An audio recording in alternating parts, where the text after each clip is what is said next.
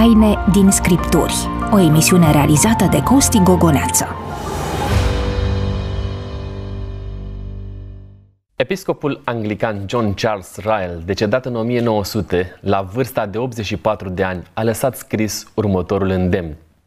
Să ne înconjurăm de prieteni care să ne stârnească dorința de a ne ruga, folosirea timpului într-un mod util, preocuparea pentru mântuire și studierea profundă a Bibliei. Sunt pastorul Costi Gogoneață, gazda dumneavoastră într-un nou episod marcat Taine din Scripturi. Sunt încântat să vă regăsesc pe Speranța TV, pe rețelele sociale, Facebook, YouTube. Mă bucur că ne puteți asculta pe Radio Vocea Speranței sau pe eh, podcast. Toate acestea după numele emisiunii noastre Taine din Scripturi. Ca și până acum, vă încurajez să fiți parte activă din proiectul nostru, eh, pentru că noi așa relația pe care o avem unii cu alții spune foarte mult despre ceea ce înseamnă legătura pe care ne-o dorim să o construim. De exemplu, am selectat un mesaj venit pe rețelele sociale, pe YouTube, din partea doamnei Nastasia Tursan, care ne scrie următoarele cuvinte. Prieteni ai Cuvântului lui Dumnezeu, îmi place foarte mult emisiunea Taine din Scripturi. Vă mulțumesc pentru tot ceea ce faceți pentru noi. Domnul să vă binecuvânteze familiile. Întotdeauna, atunci când primim mesaje din partea dumneavoastră, nu fac altceva uh, acestea decât să ne dea un imbolt de a merge mai departe. Este momentul de a le spune bun revenit uh, în platoul Taine din Scripturi celor doi colegi care îmi vor fi aproape parteneri de discuție în această ediție. Este vorba despre pastorii Daniel Olariu. Mă bucur să te revăd, Daniel. Mă bucur să fiu aici cu tine. Daniel este cadru didactic la Universitatea Adventus, uh, doctorant în teologie și de asemenea uh, Daniel Brânzan. Mă bucur să te revăd, Daniel. Mulțumesc, bun găsit. Daniel este cunoscut pentru dumneavoastră, este invitatul permanent uh, al emisiunii noastre. Urmează rubrica Întrebarea ta.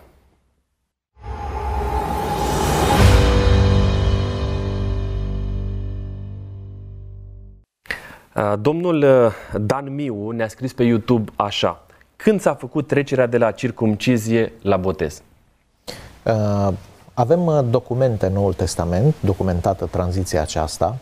Primul conciliu, de exemplu, a dezbătut, printre altele, și acest lucru. Avem de asemenea uh, raportat luptele care au fost în biserica primară între ucenici cu privire la chestiunea circunciziei, trebuie dusă dincolo spre neamuri. Eu au ajuns la concluzie că neamurile nu au nevoie de un asemenea lucru.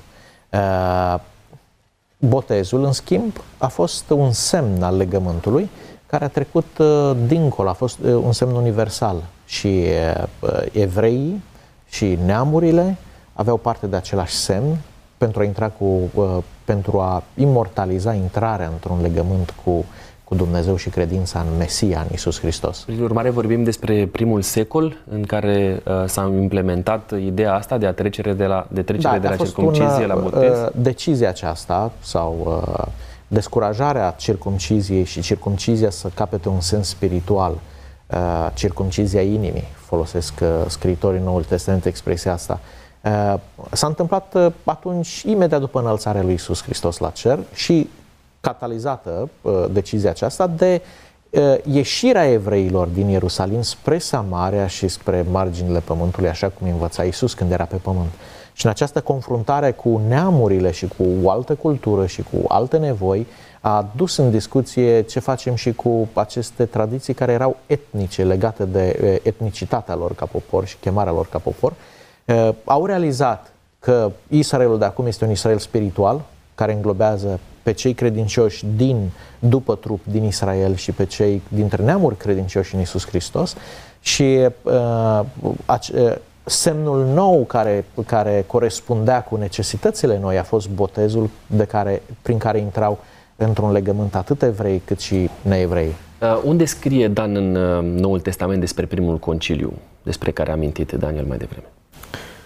În Faptele 11, cred 15? a fost 15, este vorba de singurul consiliu înregistrat în istoria creștinismului în canonul biblic. Mulțumesc frumos, mergem mai departe, așteptăm întrebările dumneavoastră. Vă rugăm să ne lăsați comentarii publice sau în privat pe YouTube sau Facebook dacă ne urmăriți acolo sau folosind numărul nostru de WhatsApp deja consacrat 0751 400 300. Vă rugăm să ne transmiteți mesajele în care să ne spuneți dacă aveți motive pentru care ați dori să ne rugăm. De asemenea, um, vă rugăm să distribuiți emisiunea noastră dacă ne urmăriți pe rețelele sociale. Uh, scrieți-ne, um, ca de fiecare dată vă rugăm lucrul acesta, dacă doriți să studiem, să aprofundăm uh, Scriptura împreună, deja am primit mai multe mesaje și suntem în procesul de organizare a unei clase de studiu biblic. Uh, precizăm ca de fiecare dată că emisiunea Taine din Scripturi este înregistrată, din păcate nu vă putem răspunde în timp real, Așadar, vom prelua întrebările ca de fiecare dată în ediții recurente. Este momentul pentru a introduce subiectul ediției de față, uh, subiect pe care îl va introduce prin rubrica Argument Răzvan Lup.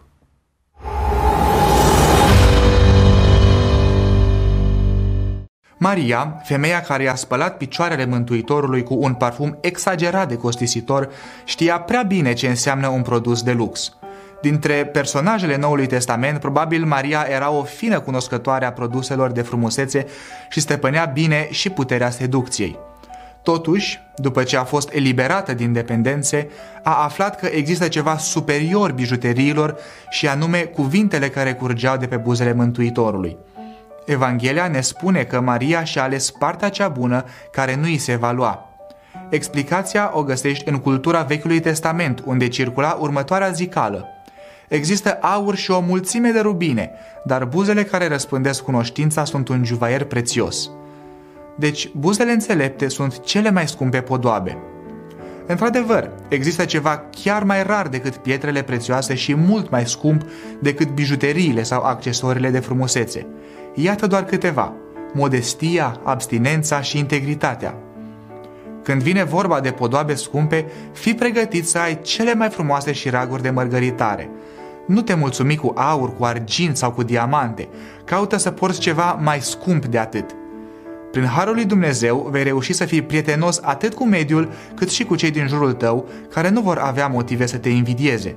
Alege cele mai mari valori, alege ce e mai bun.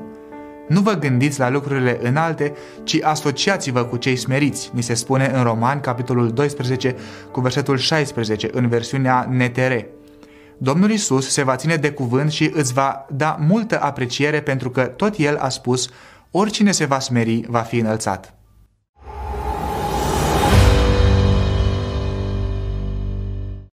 În Proverbe, capitolul 1, versetele 8 și 9, citim următoarele cuvinte ale înțeleptului Solomon. Ascultă, fiule, învățătura tatălui tău și nu le păda îndemnurile mamei tale, că cele sunt o cunună plăcută pe capul tău și un lanț de aur la gâtul tău. La prima vedere, aceste cuvinte par că nu fac altceva decât să încurajeze purtatul podoabelor, bijuteriilor, nu într-un mod ostentativ, ci într-o atitudine chipzuită.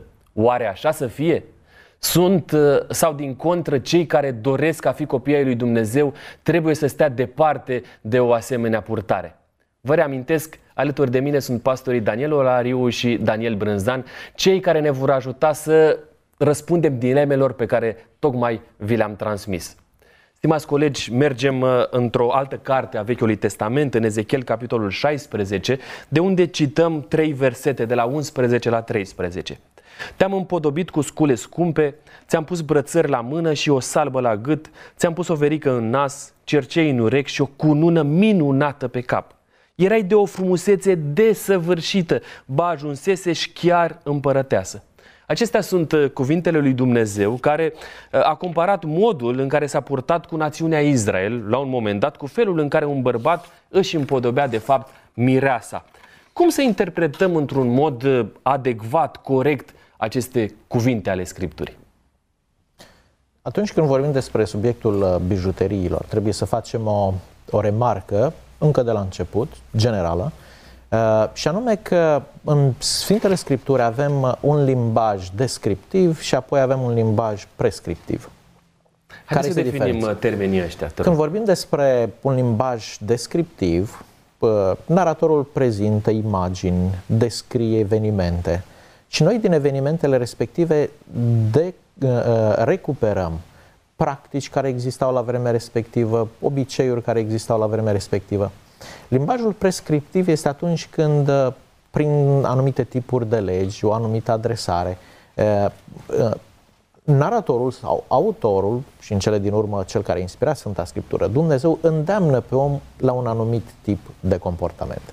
Pasajul pe care l-am citit aici este un limbaj descriptiv și reia sau aduce în prim plan niște obiceiuri care erau legate de nunțile, felul în care uh, tânărul sau uh, mirele trebuia să-și uh, pregătească nunta și un obicei de felul acesta foarte vechi este reflectat în limbajul pe care tocmai l-ai citit aici. Da, acest obicei pare că uh, cu, cu acest obicei pare că Dumnezeu este de acord și încurajează o astfel de atitudine. Aș, aș mai face o precizare înainte, da, poate uh, să intervină Dan, uh, și anume că Dumnezeu coboară acolo unde este omul. Și anumite, uh, un alt exemplu, în cartea, în cărțile care compun Tora sau legea lui Moise, Pentateucul, se vorbește la un moment dat despre cartea împăratului. Monarhia avea să apară cu mult mai târziu. Dar de ce Dumnezeu anticipează că într-o bună zi oamenii vor cere ceva pe care dacă l-ar fi consultat pe Dumnezeu cu inimă deschisă, Dumnezeu ar fi spus nu este prea bine, uh, dar totuși îi lasă să urmeze cursul acesta. Atunci când Dumnezeu de uh, uh, intră în contact cu oamenii, El coboară acolo unde sunt ei. Și obiceiurile lor sunt reflectate aici, fără a ni se spune care este mentalitatea, mentalitatea care ar fi dorința lui Dumnezeu la capitolul acesta despre oameni. Și sunt multe asemenea pasaje în Vechiul Testament în care Dumnezeu se coboară acolo, împrumută imaginile lor pentru a transmite ceva, un mesaj extraordinar. Și într-adevăr eu cred că în capitolul acesta este un mesaj extraordinar, dar, Dumnezeu... dar nu, nu este mesajul dacă sau nu să purtăm bijuterii, ci este o reflectare că da, israeliții la vremea respectivă aveau un asemenea obicei. Să-l avem și noi astăzi? Poate asta, asta este o întrebare foarte, da. foarte bună. Dacă ești împărăteasă, poți să porți coroană și salbă și bijuterii, nu este păcat. Asta spune Biblia, nivelul la care oamenii erau era acesta, oamenii bogați și cei din casa regală, pentru a-și uh, dovedi statutul lor social, poziția lor înaltă, Uh, dăruită de Dumnezeu, avea voie să poarte inel bărbații, împăratul purta brățară, era chiar identificat Dar după nu asta. Doar, nu doar că aveau voie, își permiteau. Cu oamenii mai săraci, le-ar fi pus și ei pe deget, dar nu le aveau. Uh, Vorbim despre contextul Vechiului Testament, da? Vorbim despre o funcție pe care o are bijuteria respectivă. Sunt două tipuri de funcție. Este o funcție ornamentală, adică vreau să-mi port un cercel pentru ca să devin mai frumos, sau este o funcție practică împăratul era recunoscut după coroană. În Apocalipsa, Domnul Isus are, nu are o cunună, are mai multe cununi. Asta nu înseamnă că noi, ucenicii Domnului Isus, trebuie să purtăm cununi deasupra capului, ci asta înseamnă că aici o fată lepădată, care era practic un avorton după ce citim aici, a fost uh, uh, luată de Dumnezeu și i s-a dat un nume mare, a ajuns împărăteasă. Și dacă ești împărat, nu este păcat să porți coroană. Da, este foarte interesant pentru că o să abordăm subiectul ăsta și mai departe, pentru că astăzi lucrurile stau puțin diferit. Ehm, președinții Da, noi suntem într-o, trăim într-o republică, da? nu au nevoie de coroană pentru a-și arăta autoritatea, dar în același timp ei au uh, anumite atribuții. Prin urmare, anumiți oameni pot să primească să poarte bijuterii pentru că au ajuns la un anumit statut, fie social, spunea Dan mai de, Daniel mai devreme despre faptul că unii își permit, alții înseamnă că dacă săraci nu au voie să poarte bijuterii, alții dacă sunt bogați Ce te au voie să facă să asta. porți o coroană? Nu ne împiedică nimic să purtăm o coroană, mai ales că societatea este atât de, de sofisticată și de bogată, încât îți dă resursele necesare ca să spui o coroană pe cap. Înseamnă că ești împărat? Dacă Sau este... înseamnă că cineva îți neagă lucrul acesta? Nu.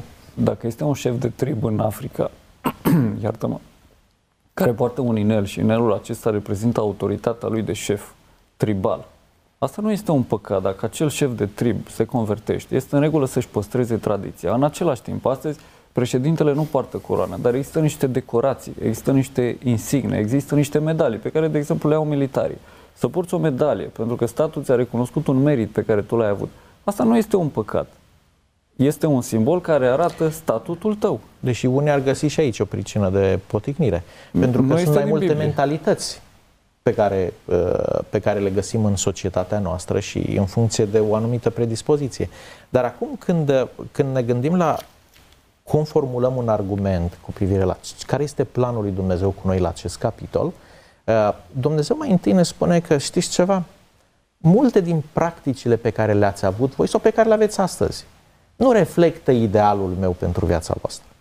În același timp, în același timp, iubirea mea este atât de mare încât eu sunt cu voi chiar și acolo cum a fost cu această femeie care era izgonită, spuneai tu un avorton, o femeie uh, uh, uh, care nu avea nicio șansă la supraviețuire, eu sunt acolo în situația Bun, ta și de acolo vreau ca să te ridic. Hai să mergem uh, într-un... Vreau să repet ce a spus profesorul. Uh, uh, este așa, după ce nu există aici în Sfânta Scriptură o poruncă, adică o prescripție, cum a zis el, ca să porți cercei și bijuterii. Nu există. Dar Dacă... din ce spuneți voi, unii au dreptul ăsta. Și discutăm despre asta da. Unii, din ce spuneți voi, unii au dreptul ăsta, alții nu au dreptul. Acest motiv, într-un anumit context. Din acest motiv încadrăm subiectul la standarde de viețuire. Și aici este un subiect, să zic, dificil din două motive. Unul, că este sensibil din punct de vedere practic. Bun, o Standardul să... creștin actual și, și, doi, de, și de 2000 de ani este să nu porți bijuterii. Da, și, și doi, pentru că din punct de vedere biblic am vrea să avem acea poruncă explicită, poate scrisă și cu degetul lui Dumnezeu și nu avem. Și unii caută porunca asta de câteva mii Se pare că în Noul Testament avem ceva scris la capitolul ăsta da? care ne-au dat, ne dă o, o anumită în discuție, Testament? o anumită direcție, dar o să ajungem acolo pentru că uh, am mai selectat cel puțin uh, două versete, două pasaje din Vechiul Testament ca să le clarificăm și pe acestea. Exodul 11, versetul 2 de data asta, uh, spune cuvântul așa, sunt cuvintele lui Dumnezeu, vorbește cu poporul ca atunci fiecare să ceară de la vecinul său și fiecare de la vecina ei vase de argint și vase de aur. Era îndemnul lui Dumnezeu către evrei în momentul în care ei au părăsit uh, Egiptul. Care era rolul, dacă Dumnezeu este împotriva bijuteriilor? Uh, cel puțin așa par lucrurile la prima vedere. De ce le dă evreilor un astfel de îndemn? Ce să facă evreii cu um, argint, cu aur? La ce ajuta așa ceva? Deci sunt două chestiuni atunci când ești pe punctul de plecare și presa a vuit tot timpul că evreii vor să plece din Egipt și vine la vecinul cineva că dăm un vas de aur, uh, lucrul acesta, credeți că egiptenii nu aveau atâta uh, rațiune să gândească că s-ar putea ca să nu se mai întoarcă cu, să nu mai aibă parte de ele? Ba da, dar aici este mai mult și nu aș conecta pasajul acesta cu chestiunea cu podoabele dintr-un motiv, pentru că aici e o chestiune de un stat care este ținut sub, uh, sub uh, talpa de fier, uh, sub abuzat și opresat, care n-a avut parte, nu i s-a plătit măcar pentru munca pe care a făcut-o și o formă prin care ei acum ies din Egipt este prin această deschidere pe care o primesc Dar din mai târziu, acest popor care a primit vasele astea de aur, de argint, au ajuns să facă un vițel da, căruia i s-au închinat. Făcut? Știi din ce l-au făcut? Din cercei și din urechi, din cercei, ne da, spune Scriptura. Uh, ceea ce din spune, bijuterii. Ceea ce spune cuvântul aici este că, dincolo de vase, astea, vasele de argint și de aur, cuvintele din limba ebraică sunt și bijuteriile pe care le-au cerut, nu numai vasele propriu-zise. Deci e foarte posibil ca ele să fie parte din ceea ce au clădit mai târziu. Lor nu le ardea atunci de bijuterii. Da ei trebuiau să-și primească plata și Biblia spune în Geneza 15 cu 14 că pe neamul căruia îi va fi roabă îl voi judeca eu și pe urmă va ieși de acolo cu mari bogății. Acele metale prețioase erau de fapt plata lor pentru sutele de ani pe care le slujiseră acolo și erau de fapt o valoare condensată pe care puteai să o porți ușor dintr-un loc în altul. Erau bani dacă dorești. Dacă aveți întrebări pentru noi, scrieți-ne pe WhatsApp la 0751 400 300. Dacă doriți să ne transmiteți un mesaj, folosiți acest număr de telefon. De asemenea, vă reamintesc, dacă doriți să studiem împreună Sfânta Scriptură, um, spuneți-ne lucrul acesta. Puteți folosi și mesajele private sau publice de pe rețelele sociale, acolo unde dumneavoastră ne urmăriți. Cântarea cântărilor, capitolul 1, versetele 10 și 11. Uh, cuvântul spune așa, ce frumoși îți sunt obrajii în mijlocul lănțișoarelor de la gât și ce frumos îți este gâtul în mijlocul șirurilor de mărgăritare. Îți vom face deci, deci lănțișoare de aur cu stropituri de argint. Sunt cuvintele lui Solomon. Uh, dacă și aici îmi veți spune că este un context și lucrurile sunt diferite, probabil că nu citim aceeași uh, scriptură, pentru că pare că frumusețea iese în evidență uh, de la cel mai înțelept om, citim lucrul ăsta, în preajma bijuteriilor. Bijuteriile sunt cele care evidențiază trăsăturile extraordinare pe care Dumnezeu le-a pus în femeie. Ca atare, oare nu știa Solomon că de fapt printr-o astfel de atitudine îl supără pe Dumnezeu? Eu, uh, eu aș spune următorul lucru și anume, uh, ce frumoși sunt obrajii, ce frumos este gâtul, adică uh, care este elementul sau principal. Sunt părțile trupului, nu? Știu lucrul acesta de asemenea dintr-un alt, dintr-un alt loc din Cartea Cântărilor în care fetele îl întreabă, o întreabă pe eroină, pe personajul principal, o întreabă, auzi, de ce ești așa de îndrăgostită de Solomon, da? De ce ești așa de îndrăgostită? Și îi pun o întrebare, ce are el? Și acum, când pui întrebarea ce are, poți să spui lănțișoare, că e împărat, ă, inele, ă, verighete. Știți ce răspunde ă, soția lui, viitoarea lui soție? Răspunde, nu, soțul meu nu are, el este. Și când îl descrie cum este, descrie cum arată, fizicul lui, și nu se spune, și veți vedea că în cântarea cântărilor sunt o grămadă de expresii în care părțile trupului sunt comparate, sunt ca. Și cu aici ca uh, se compară elementele sau metalele de preț. De ce? Pentru că elementul esențial rămâne într-adevăr, deci organismul, partea trupului, ceea ce a creat Dumnezeu și ca să faci o figură de stil, îți trebuie să iei elementele cele mai frumoase care există și pentru noi aici pe pământ aurul, argintul, pietrele prețioase sunt lucrurile cele mai de preț. Dar adevărata valoare, ne spune cântarea cântărilor, nu sunt lănțișoarele, ci când te uiți tu la ea, dacă îți place așa cum este, fără lănțișoare, a este. Și uh, uh, eroina de aici, uh, personajul principal ne spune că ea îl iubește pe soțul ei, nu pentru că este împărat și care multe, pentru că Dar îl iau așa inversul, cum e. Um, uh, viceversa se aplică, pentru că Asta el se, se uite întâmplă... la ea și îi spune, uite, băi, ce frumoasă ești, trăsăturile tale ies în evidență atunci când ai bijuterii pe tine. De ce nu s-ar aplica înțelegerea asta în sensul pentru pe care... Că noi citim cântarea cântărilor un limbaj descriptiv, cum ar fi un limbaj prescriptiv. Iar aici Dumnezeu spune, ok, sunteți o societate care iubiți și aveți acces la asemenea lucruri și la asemenea imagini. Mă cobor acolo și vă descriu esențialul ca un tânăr când se căsătorește, să se uite la cum arată el fără lănțișoare și fără bijuterii. Și dacă ești îndrăgostit de acea persoană, asta este valoarea și principiul care trebuie luat. Uh, bijuteriile se schimbă. Cântarea cântărilor recunoaște frumusețea bijuteriilor și recunoaște frumusețea trupului și frumusețea bijuteriilor atât la bărbat cât și la femei. Dar este în regulă asta pentru că Solomon nu-l supăra pe Dumnezeu și a învățat asta de la David. În psalmii 45 ni se spune că împărăteasa, mireasa ta, stă la dreapta ta împodobită cu aur din ofir și acesta este în regulă. Apoi spune că este uh, adusă înaintea împăratului îmbrăcată cu haine Uh, cusute la Gherghiev, este plină de strălucire, ea poartă o haină țesută cu aur. Da, dacă ești împărăteasă, repede, dacă ești în casa regală, dacă ești prințesă, ai voie să porți aceste bijuterii, pentru că aceste bijuterii nu au rolul de a-ți arăta frumusețea ta. Dar ci înaintea rolul... lui Dumnezeu nu suntem toți egali? Păi înaintea lui Dumnezeu Asta suntem toți egali, dar nu suntem toți împărați. E simplu. Și atunci dacă suntem toți împărați, nu de ce suntem, nu, nu suntem, suntem toți, toți împărați. împărați. Nu, nu. Atunci cum? Suntem pe clase? Problema este în noul legământ, când toți sunt împărați și preoți.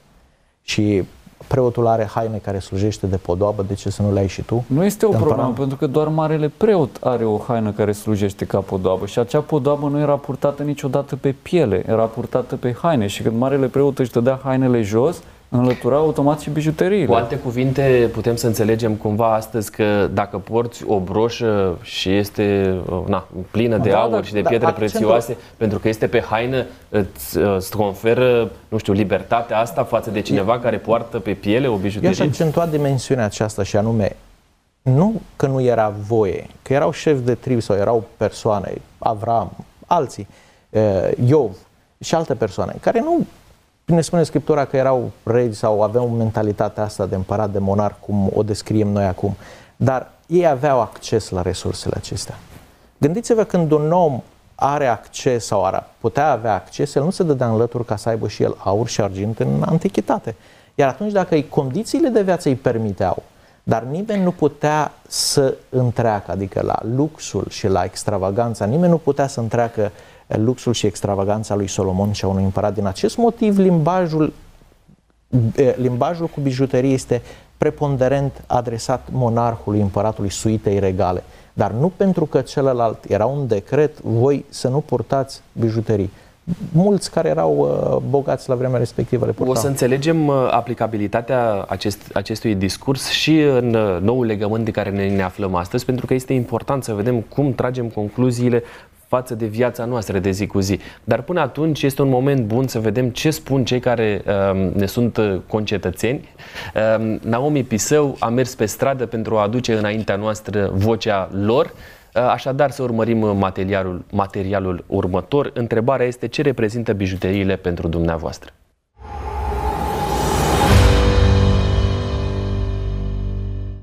Ce reprezintă bijuteriile pentru dumneavoastră? Ceva frumos în viața mea. Nu știu, o podoabă pur și simplu. Un mijloc prin care să-ți arăți, nu știu, cât de, poate cât de înstărit ești sau să-ți arăți starea de spirit la un moment dat. Un mod de a face un cadou frumos. Niște tinichele. O, ceva minunat? Ce, să, ce pot să vă spun? Deci ceva foarte frumos pentru o femeie. Valoare sentimentală. Adică majoritatea sunt valoare sentimentală, de la mama, bunica, soțul, niște accesorii care pot să îți facă ținuta mai bună. Îmi place foarte mult să mă accesorizez și atunci consider că bijuteriile sunt uh, ceva emblematic, mai ales pentru o femeie.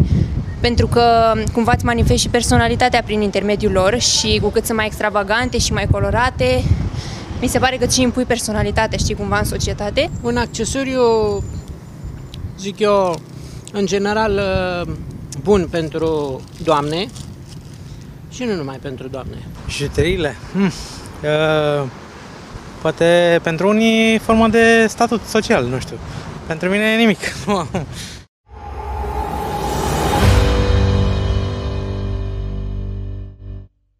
urmărit un material realizat de Naomi Pisău și Dragoș Lup. Am revenit în platoul Taine din Scripturi. Alături de mine vă reamintesc pastorii Daniel Olariu și uh, Daniel Brânzan.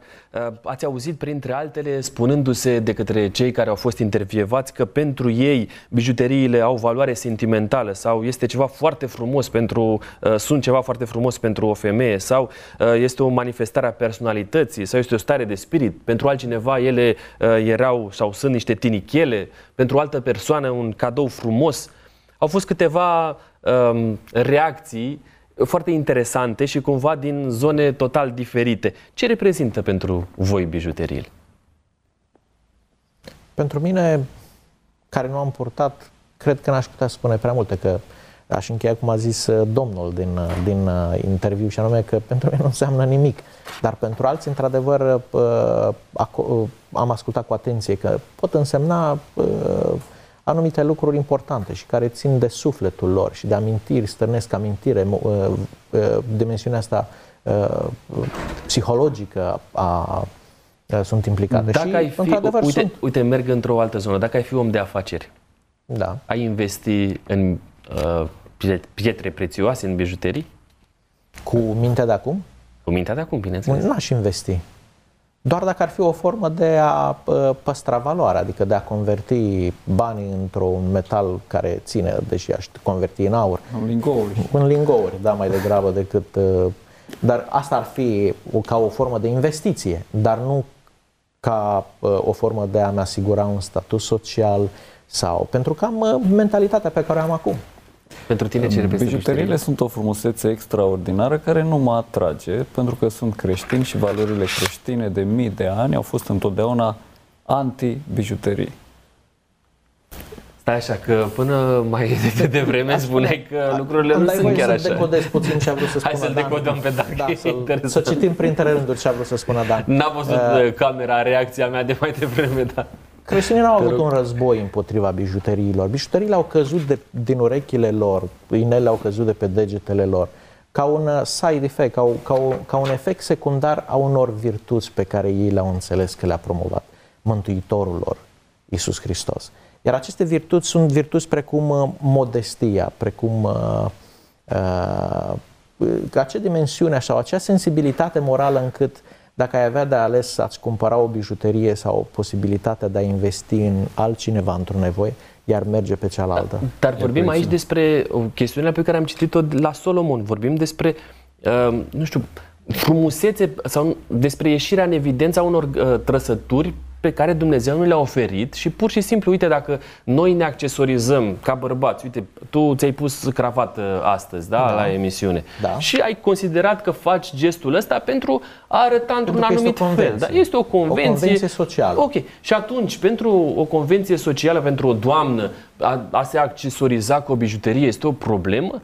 Nu înseamnă că a investit nu știu câți bani în uh, accesoriul este respectiv, ci pur și simplu, dacă ea are un salariu foarte bun, câștigă foarte bine și vrea să își se accesorizeze, așa cum spunea domnișoara din reportaj, este o problemă asta? Este o problemă pentru că Biblia spune că este o problemă. Hai să vedem Noi unde sunt... zice Biblia că este o păi problemă. sunt textele din Petru, din Timotei și... Uite, am în față 1 Petru 3 cu 3 și zice așa, podoaba voastră să nu fie podoaba de afară care stă în, în împletitura părului, în portarea de scule de aur sau în îmbrăcarea haidelor. Hai să vedem cum traducem uh, verset, versetul ăsta și am selectat uh, uh, trei uh, fraze. Împletitura părului. Ce înseamnă asta? Adică nu au voie doamnele să-și facă un coc sunt, uh, sunt elemente care țin de partea exterioară și probabil că e faptul că avem această sistematizare a, a ținutei exterioare, adică avem împletur, împletitura părului, apoi avem uh, uh purtarea de scule de aur și îmbrăcarea hainelor. da, și uh, hainele, înseamnă că tot, toate acestea izbeau ochii, da? Și este partea exterioară. Înseamnă, aceeași listă foarte interesantă o găsim și în, și în, uh, în Pavel.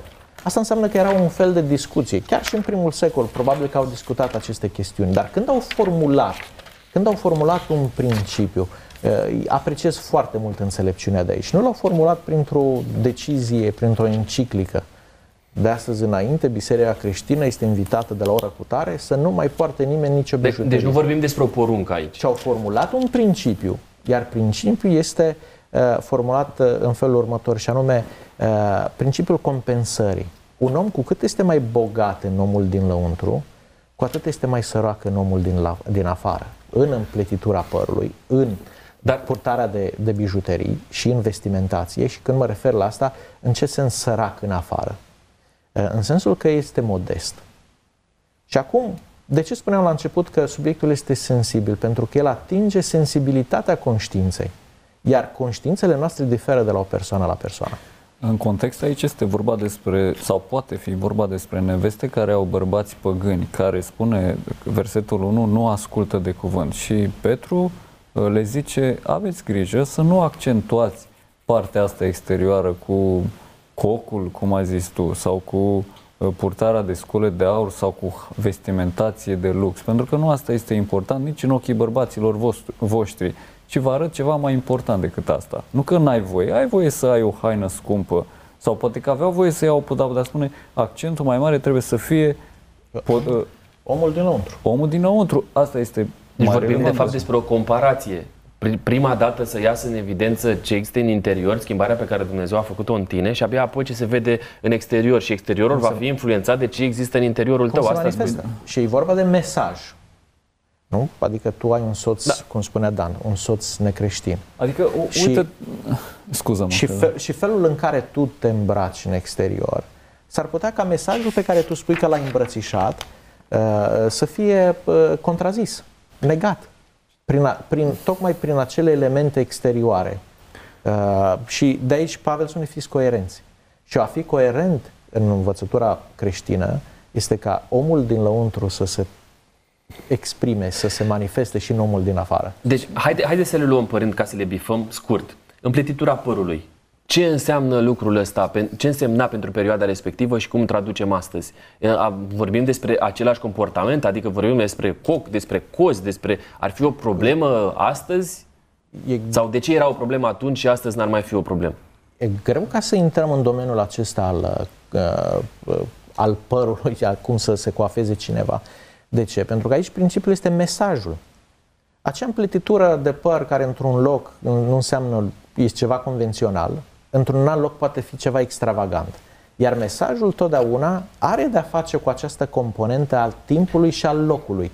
Iar mesajul creștinului pe care trebuie să-l transmit este totdeauna să rămână în cadrul acela al bunului simț și să descurajeze extravaganța sau acele apariții uh, care uh, sunt făcute cu scopul Bun, de a apropo de atrage păr, privirile. două chestiuni. Uh, noi, e adevărat, noi suntem aici bărbați, Uh, Ne-ar fi plăcut să avem și o doamnă printre noi. Am încercat să facem lucrul ăsta și trebuie să vă spun, să vă mărturisesc că am încercat să aducem o doamnă în platou pentru a discuta despre subiectul ăsta. Din păcate, nu a existat uh, uh, posibilitatea asta, dar poate într-un viitor uh, se va împlini și dorința noastră.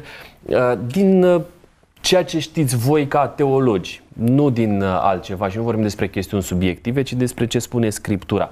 Când vorbim despre păr, uh, vorbim despre noi ca biserică, ca principiu, suntem de acord cu vopsitul părului? Este o problemă la capitolul ăsta?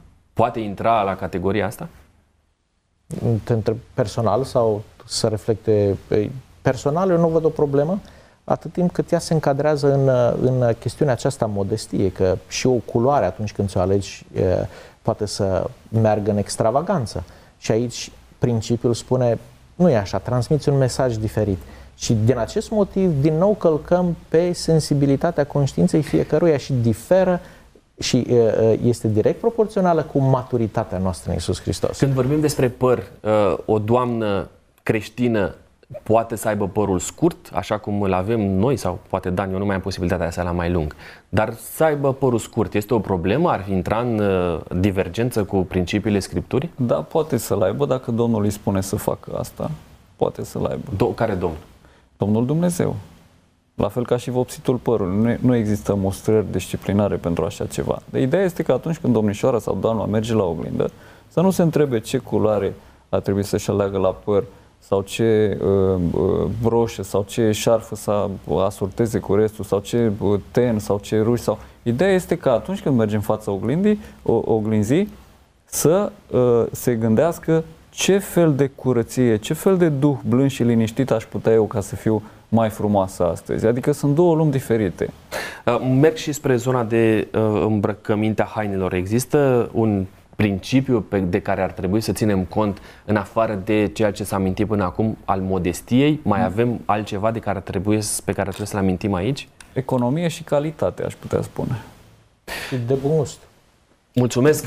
În același context ați amintit uh, amândoi despre faptul că în primul verset din capitolul 3 din 1 Petru citim despre faptul că m, destinatarele acestui mesaj sunt femeile căsătorite, chiar cu uh, păgâni vorbind. Acum, cum să procedeze domnișoarele? Sunt aceleași principii care se aplică și în ceea ce le privește pe dumnealor? Sau la ele sunt niște excepții? Dar acum nu mai e o problemă nici, iartă-mă, Dane, că am- m-am repezit la răspuns. Nu, nu, te rog. Acum nu mai este o problemă nici pentru bărbați să poarte cercei, adică nu trăim într-o lume în care doar femeile se accesorizează. Mă gândeam E- e un efectiv la principiu mesajul general lui, lui valabil. Petru. Sigur Adică că la da. mesajul biblic. Nu, Principiul, dacă este definit cum trebuie și cred că pă, suntem pe calea bună și anume, uh, Dumnezeu descurajează. Descurajează să adaugi la, ce, uh, la tine ceva care, uh, care crezi tu că te face mai frumos, mai îți dă un anumit statut. Din punct de vedere al lui Dumnezeu și acesta este mesajul Evangheliei. Atunci când El a creat pe Adam și pe Eva, nu l-au creat cu accesorii. Și asta este modelul Edenului la care noi trebuie să ne întoarcem. Noi când vom merge în împărăția lui Dumnezeu, nu vom merge accesorizați. Pentru că Dumnezeu ne vrea, foarte interesant, așa cum ne-a creat din perspectiva Lui, felul în care El ne-a creat. Nu putem adăuga, nu putem scoate. Este Asta un- este principiul puternic, biblic, scripturistic pe care... Și din, acest, din această perspectivă, o, o domnișoară se găsește în aceeași situație și dacă am spune cum ar trebui ace- acestor domnișoare care simt nevoia să, uh, să uh, se accesorizeze, să le spunem cum este Dumnezeu și cum vede El valoarea individului, care nu stă, nu primești nimic. Și dacă am educa în felul acesta uh, tinerii, eu cred că s-ar produce o revoluție. Dar din felul în care Dumnezeu vede valoarea, nu. De- Să porți bijuterii din punct de vedere teologic este un mare chici, pentru că valoarea cea mai mare este valoarea trupului uman și să vii peste trupul acesta uman și să pui o chestie care nu valorează mai nimic sau valorează foarte, foarte puțin înaintea lui Dumnezeu și în, în, din punctul de vedere al valorilor autentice. Asta este un chici. E ca și cum ai avea un inel de aur și pe inelul ăla de aur tu uh, înfășori acolo o bucățică de frunză ca să fie mai interesant. Um, vă reamintesc dumneavoastră, dacă aveți întrebări, uh, scrieți-ne la 0751 400 300 este numărul nostru de WhatsApp. Uh, dacă doriți să studiem mai în profunzime subiectul acesta sau oricare legat de Sfânta Scriptură, spuneți-ne asta pentru că ne dorim să avem o clasă de studiu biblic, să avem o interacțiune mult mai concretă și directă. De asemenea, mulțumesc acelora care ați ales să distribuiți pe rețelele sociale emisiunea noastră. În 1 Petru, capitolul 3, de data asta versetul 6, găsi, o găsim aici pe Sara. Petru ne dă ca exemplu, este vorba despre soția lui Avram. În Geneza 24 citim despre relatarea despre pețirea Rebecăi ca soție pentru Isaac, fiul Sarei. Vă rog să citim doar părțile care ne interesează din versetele acestea. Uh, cei care ne urmăresc le vor vedea pe ecran. Versetul 22, Geneza 24. Omul a luat o verică de aur de greutatea unei jumătăți de siclu și două brățări grele de 10 sicli de aur. Apoi, versetul 30. Văzuse veriga și brățările în mâinile surorii sale, vorbim despre Laban. Și în versetul 47, descrierea slujitorului lui Avram, atunci când ajunge la acesta, sună în felul următor. I-am pus veriga în nas și brățările pe mâini. Cum explicați uh, această dublă uh, măsură? Aparentă dublă măsură, dacă vreți. Eu nu am nicio problemă cu ea.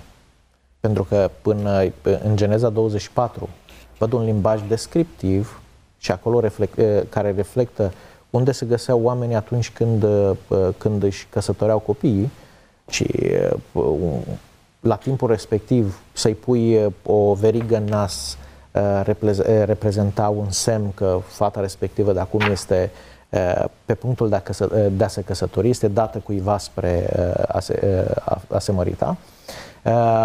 Din acest punct de vedere, pasajul nu ne vorbește despre ce ar trebui să facem noi, ci ne spune ce obiceiuri culturale aveau oamenii la vremea respectivă și într-un asemenea context coboară Dumnezeu și spune dacă este ceva de spus acolo, uite cum lucrează providența și cum pe cineva la mii de kilometri îl poartă Duhul lui Dumnezeu să găsească un partener potrivit pentru cel care îl aștepta cu sufletul la gură pe cine va da Domnul. Asta este principiul de acolo. sau? Dar nu pare foarte interesant așa că acolo unde ne convine luăm Scriptura într-un anumit mod și acolo unde nu ne convine o interpretăm așa cum ar da bine pentru mm. a susține o anumită direcție?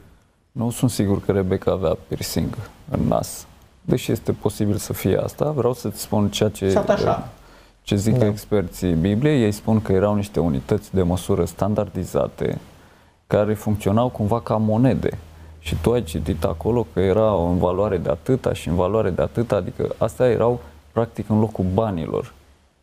Și funcționau ca un fel de plată. Rebecca Monci se adăpase 10 cămile sau câte avea plus multe și i-a dat pur și simplu un cadou, pentru că nu avea să-i dea bancnote de lei, nu i-a făcut transfer în card bancar. Asta era o formă de plată, erau lucrurile de preț. Uită-te, Geneza 24 cu 10 a, a, spune că robul a plecat având cu el toate lucrurile de preț ale stăpânului său. Își cumpăra o mireasă, nu? Nu da. e vorba de bijuterie. Adică, asta nu o luăm trebuie, astăzi. Trebuie să înțelegi pe asta nu o luăm astăzi, să plătim mireasa. Trebuie să înțelegi foarte... Nu știu neapărat, pentru nu. că, uite, aș vrea să ce ajung astăzi într-un, într-un alt context, pentru că... Costi, știi ce vreau să spun? Este că noi, de teama ca să uh, nu ajungem la această selecție cum ne convine, uh, atunci nu recunoaștem un principiu că Dumnezeu coboară acolo unde este omul și Scriptura surprinde printr-un limbaj descriptiv obiceiuri pe care noi astăzi le vedem cum era posibil ca oamenii la vremea respectivă să-și cumpere sau, sau să plătească. Cu toate că astăzi sunt culturi care aprobă lucrul acesta. Ce ne spune asta? Noi trebuie să dăm la o parte principiul Adică să luăm principiul care este, iar principiul foarte interesant în privința bijuteriilor, vrei sau nu, îl găsim în Noul Testament în pasajul într-un Bun, o, o, o să ajungem, nu, da. nu te rog, nu, nu doar în Noul Testament. Dacă vrei să dai câteva verset, pagini mai departe, o să găsești aici în Geneza că este o poruncă din partea patriarhului familiei ca să-și dea uh, cercei din uh, urechi să-i, Dar asta să însemna nu-i că folosească. purtau la un Asta moment înseamnă, dat. Da, înseamnă că purtau și înseamnă că au făcut o Și schimbare el a aici. fost, da, el a Mai fost departe, de acord o vreme, după care a ajuns la concluzia acum ar trebui să mai schimbăm ceva. Tocmai. Și uite, singurul Și- lucru pe care le putem schimba este ăsta. Și nu doar singurul, mai departe în Exodul ni se spune că la Horeb au renunțat complet la bijuterii, mai departe în judecător ni se spune că madianiții aveau verigi, izraeliții nu aveau. Dar mai A târziu fost au o revenit la distinție. ele. Au revenit la Unii ele, nu- iar uh, am dezbătut despre asta. Unii, Cumva- nu toți. Și nu, e, nu era un standard. Și, uh, na, unul dintre, găsești unii în dintre perioada cei aleși de monarhiei, Dumnezeu. găsești în perioada monarhiei acest limbaj atât de puternic bazat pe bijuterii, pe care vezi cum lumina crește și ajungi în Noul Testament în care chestiuni de cum e poligamia se, se, se, se Corect. corectează. Corectează și se rezolvă. Uh, și cu bijuteriile știți cum se corectează din același principiu cum rezolvă Noul Testament chestiunile.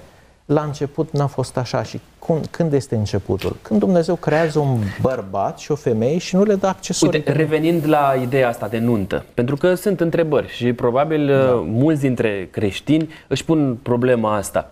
Uh, Care este opinia Scripturii, care este opinia voastră despre inelul de logodnă? Opinia? Opinia mea este uh, că dacă în anumite contexte tu transmiți prin faptul, vedeți că eu nu am, dar uh, dacă aș fi într-un context în care prin a nu-l avea eu transmit un mesaj că sunt un soț uh, infidel, l-aș pune. Mulțumesc. Care este opinia Scripturii despre verighet? Uh, nu știu dacă există, cred că nu există opinia Scripturii despre verigheta de căsătorie. Poate nu, majoritatea- există doar un principiu pe care Da. îl luăm, uh, îl luăm din 1, uh, din 1 Corinteni, capitolul 11, să aibă pe cap un semn al stăpânirii ei, semnul că tu ești o femeie la locul tău și uh, fidelă. Este, Atât. a, a ajuns într-un punct în care putem să facem distinția asta foarte clar. Verigheta de căsătorie, chiar așa se numește, verighetă de nuntă. Nu te duci și o cumperi, are preț special. Asta, asta scrie pe etichetă, verighetă de nuntă, pentru că ea nu este o verighetă ca bijuterie. Adică nu are rol decorativ ornamental, ci are o funcție de a arăta statusul tău marital. Deci o bijuterie mesaj. poate să, să îndeplinească mai multe funcții mai multe funcții. Și aici, în Vechiul Testament, găsim bijuterii care îndeplineau funcție religioasă la Marele Preot, funcție uh, socială de statut la preoți. Acum nu suntem toți mari preoți și împărați și nu ne căsătorim toți ca să purtăm uh, în ziua anunții uh, brățări și Deci, până la urmă, cine dorește să poarte, bijute- să poarte verighetă și inel de logodnă, o poate face? Cu scopul de a transmite un mesaj că este un soț fidel. Dacă acea verighetă reprezintă standardele creștine de decență, de modestie, uh, de modestie să nu fie luxoasă, să, nu fie, să fie în, în, în acord cu toate principiile Bibliei. Uite, vă întreb un, un alt aspect de m, procedură cumva bisericească și pastorală. De ce în biserica noastră, atunci când uh, doi tineri se căsătoresc, uh, pastorul nu ia verigheta și o pune în uh, degetul uh, miresei și să ia verigheta să o pună în uh, degetul mirelui ca semn de prețuire a uh, căsătoriei despre care vorbeam acum? Probabil că vine dintr-o, dintr-o uh, uh, uh, rezistență ca uh, gândul acesta că verigheta și, și obiectul în sine e mai important decât uh, cuvântul pe care și-l dau cel doi. Și eu cred că nu contează prea mult, adică verigheta în sine nu contează, nu sigilează uh, legământul căsătoriei, cât sigilează jurământul, cuvintele. Este, de fapt, o promisiune pe care o facem lui Dumnezeu. Și, și dacă, dacă aș da un sfat în privința aceasta, adică accentul în acel moment este ce rostim noi, nu ceea ce ne punem pe deget. La nuntă, uh, punctul culminant este momentul de rugăciune, de binecuvântare pentru miri. Este, cred că, un moment bun acum să ne rugăm și noi pentru aceia care, uh, dintre dumneavoastră care ne scrieți. Am primit uh, un mesaj pe WhatsApp la 0751 400 300 din partea doamnei Florina care ne spune așa Domnule pastor, rugați-vă și pentru mine deoarece sufăr de o depresie nenorocită care nu-mi dă pace. Dumnezeu să vă răsplătească. Dan, te rog să mijlocești pentru doamna Florina. Te rugăm, Tată al Cerului și al Pământului, cu Biblia în mâini, ca să o binecuvânți pe doamna Florina cu sănătate emoțională. Îți mulțumim prin Domnul Isus. Amin. Uh, Stimați colegi, ne apropiem de final, de fapt suntem pe final. Uh, Merg doar spre uh, ceea ce găsim scris în uh, uh, Matei 13, 44, 46, împărăția cerurilor se mai aseamănă cu o comoară ascunsă într-o țarină. Omul care o găsește o ascunde și de bucuria ei se duce și vinde tot ce are și cumpără țarina aceea. Împărăția cerurilor, spune Mântuitorul, se mai aseamănă cu un negustor care caută mărgăritare frumoase și când găsește un mărgăritar de mare preț, se duce de vinde tot ce are și îl cumpără. Oare Domnul Iisus prin aceste comparații încurajează purtarea de bijuterii, acumularea de, uh, de pietre prețioase? Deci, eu nu le asociez deloc. Pentru că în contextul acesta, comoara prețioasă reprezintă adevărul Evangheliei uh, pe care omul trebuie să facă să depună tot efortul în prima instanță. Uh, și totodată dimensiunea aceasta cu purtatul de bijuterii, în niciun caz nu ai prin ce să asemeni valoarea și cât de mult înseamnă pentru mine, decât să spui că e o comoară. Negustorul este un businessman foarte bogat care are afaceri cu perle. Și asta nu este păcat. Nu spune Biblia că negustorul și-a luat și acum a vândut toată averea ca să-și pună perla în ureche. Bun, uh, merg și spre Luca 15 cu 22. Uh, cuvântul zice, dar tatăl a zis robilor săi, uh, pilda fiului, fiului risibitor, aduceți repede haina cea bună și îmbrăcați-l cu ea, puneți-i un nel în deget și îmbrăcăminte în picioare. Să înțelegem scurt că bărbaților le este permisă purtarea bijuteriilor? Nu este inelul prin care ție îți dă dreptul să fii parte din familie, pui semnătura pe acte. Adică ce face tatăl aici, după ce pleacă și își vinde și, și are viața pe care o are, puterea sau iubirea tatălui este atât de mare încât îi dă din nou, își pune numele, dacă vreți, îi dă inelul prin care el să semneze acte oficiale. Inelul acela este o semnătură autorizată, este o acreditare a puterii lui de a ștampila. Oamenii Bibliei, oamenii de afaceri aveau voie să poarte inel pentru că inelul reprezenta Uh, ștampila lor. Pe care Merg spre Apocalipsa 21 cu 18 la 21, nu mai citesc versetele acestea, uh, cei care ne urmăresc uh, le vor vedea pe ecran. Vorbim despre ceea ce ne așteaptă în împărăția cerurilor, despre faptul că acolo va fi o cetate plină de numai din aur, cu foarte multe pietre prețioase. Zice cuvântul, citesc doar atât, cele 12 porți erau 12 mărgăritare, fiecare poartă era dintr-un singur mărgăritar, ulița cetății era de aur curat, ca, sticle stră, ca sticla străvezie. De ce noi, întreb și aștept un răspuns, care ne vom desfăta în aur, în argint, în pietre extraordinare pe noul pământ, nu avem voie acum să ne bucurăm de Pentru toate că tu acestea. ești mai valoros decât aurul. Tu calci pe el. Nu-l porți pe tine în o cetate. Pentru tu ești că- în Eden, așa cum te-a creat Dumnezeu, fără nimic. Nu poți să adaugi la valoarea asta. Pentru Da? că urmăm exemplul primilor creștini, Apostolul Petru a zis argint și aur n-am, pentru că n-avea și nu purta. Și nu cred că am văzut vreodată o icoană a Fecioarei Maria, de exemplu, cu cercei. De ce? Pentru că să fii creștin după moda veche a Bibliei înseamnă să fii sâmbătar, să ții ziua sâmbătă și să nu porți bijuterii. Vă mulțumesc dumneavoastră că ne-ați fost alături până acum. Vă rugăm să ne scrieți la 0751 400 300 dacă doriți să studiem împreună Sfânta Scriptură. Urmează rubrica Răspunsuri Fulger.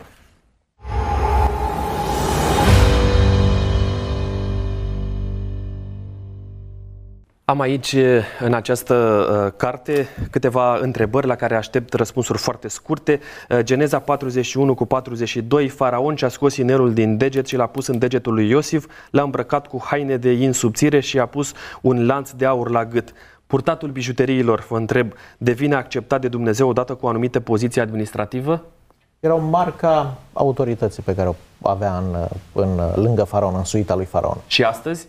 Și astăzi, e, pă, dacă într-o societate inelul se semnează cu inelul, poți să porți. Uh, Femeia cinstită din Proverbele 31 cu 22 își face învelitori, are haine de, uh, de in subțire și purpură. Alegeți o frază care se exprime cât mai clar când o femeie nu se mai poate încadra în descrierea înțeleptului. Când încearcă să devină interesantă prin purtarea de bijuterii și uh, renunțând la umilință, la decență, la modestie și la economie. Iacov 2 cu 9, dar dacă aveți în vedere fața omului, faceți un păcat și sunteți osândiți de lege ca niște călcători de lege. Care este rolul pastorului față de credincioșii care poartă bijuterii? Se duce mentalul pă, celor din biserică și anume ca să vadă pe oameni nu prin vestimentație, valoarea lor prin vestimentație, prin bijuterii, ci prin ceea ce sunt înaintea lui Dumnezeu. Un credincios se poate implica în afaceri cu metale prețioase? Bineînțeles, mai ales dacă face parte din tradiția familiei lui, dar poate să nu fie genul de afacere cea mai potrivită pentru creștinul care urmează cele mai înalte standarde. Și ultima întrebare din uh, această rubrică, purtarea bijuteriilor pune în pericol mântuirea credincioșilor? O poate atunci când bijuteriile devin scop în sine, un idol. Urmează uh, rubrica Exercițiul de sinceritate.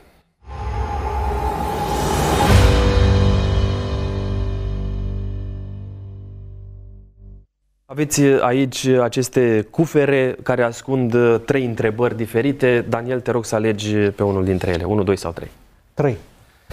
Haideți să vedem ce întrebare ascunde acest uh, cufăr. Ce gânduri te încearcă atunci când întâlnești credincioși practicanți care poartă bijuterii?